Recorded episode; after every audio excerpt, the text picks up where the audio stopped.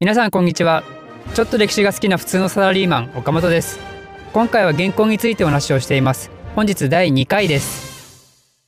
えー、っと前回第2回の施設があの国書を渡してそれに対して日本が返事をしなかったっていうとこで終わったと思うんですけどまあそれもあってねクビライがこの後第3回の施設を送るんですよ。第3回はですねなんとモンゴル人モンゴル人もモンゴル人ってモンゴル人も入って75名総勢75名です。めっちゃやる気ありそうですよね。で、これが送られたのが1269年のことです。で、今回の施設は太宰府じゃなくて対馬に到着するんですよ。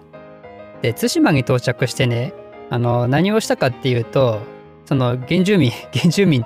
原住民って言い方失礼ですね。あの、日本人住んでるじゃないですか。で、彼らとね、あの、まあ、対面するんですけど、なんとね、喧嘩になっちゃうんですよ。この施設の人たちと、この対馬の人たちね。お前あっち行かせろや。ダメダメダメ行かせらんないよ。つって、いや、そうは言ってもさ、俺ら75人もいて、いやいや、ダメダメダメみたいな感じで喧嘩になっちゃうんですよ、これ。で、面白いのが、まあ結論から言うと、この第3回目の施設もこれでね、対馬の後また帰っちゃうんで失敗に終わるんですけど、その喧嘩をして帰る時にね、あの、どさくさんに紛れて、その対馬のね、東次郎っていう人とね、矢次郎っていう人をね、連れて帰っちゃうんですよ。まあこの東次郎って矢次郎、通称次郎図って僕呼んでるんですけど、これ、ジローズからしたらちょっとびっくりですよね。今まで対馬で普通に平和に過ごしたのに、えーって、なんで俺らモンゴル人に捕まってんのみたいなね。もうわけわかんないわけです。なんでそもそもこいつら来たかもわかんないのに。で、喧嘩してたらなんか連れて帰られるっていう。で、モンゴルからしたらこれ施設は失敗してるんですけど、でもこのジレジローズをね、持ち帰ったことによってね、クビライ大喜びするんですよ。で、このクビライが、ジローズに対して何をしたかっていうと、なんとね、おーってよく来たなーっつって、もうね、お土産とかね、いっぱいあげるの。で、さらに、その現のね、首都見学ツアーとかも実施してあげて、もうすごく手厚くね、もてなすんですよ、このジローズを。で、ジローズもそれにすごい感銘を受けて、こんな素晴らしい都市があるなんて知らなかったって言ってね。で、それでもうみんなハッピーで終わるんですよね。で、まあ、そうは言っても、あの、現としてもね、あの、日本を攻略したいから、だからこのジローズを連れて帰ったその年の今度秋頃ですけど、今度第4回のね、施設をまた送るんですよ。で、この第4回の施設を送るときに、このジローズをね、無事に日本に返してやるっていう名目で、で行くわけですよね。で、今回はね、太宰府に行くんですよ。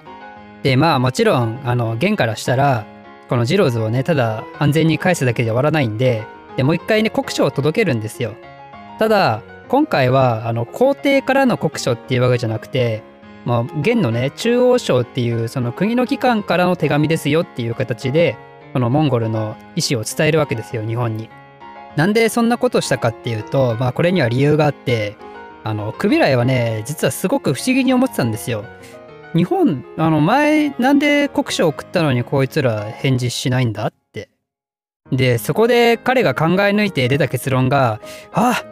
もしかして俺偉すぎてビビってんじゃねえの？っていうね、そういうことなんですよ。俺、あの、皇帝からの手紙ってやると、もう日本なんてビビっちゃって、もう返事するのも手が震えちゃって手紙書けないんじゃねえの？っていう、もう本当にそういう理由から、この皇帝からっていうことじゃなくて、あくまで国の機関からですよっていう、そういう風な感じに変えたわけですよ。で、ただ今回の国書の内容は、あの前みたいにね、こう、回りくどく言うんじゃなくて、もう明確にお前ら俺らに従えよっていう、そういう服属をね、促す内容だったんですよ。まあでもね、あの、世界史やってるともしかしたら知ってる人いるかもしれないですけど、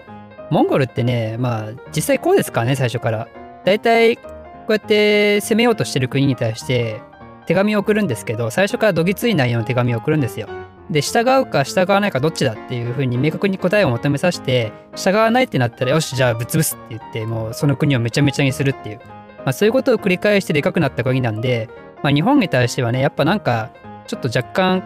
違う感じはするんですよね。でこの国書を受け取ってじゃあ次は日本はどういう対応を取ったかっていうと、まあ、これに対してねやっぱそんなん認めらんねえよっつって拒否することを決定するんですよ。でさらに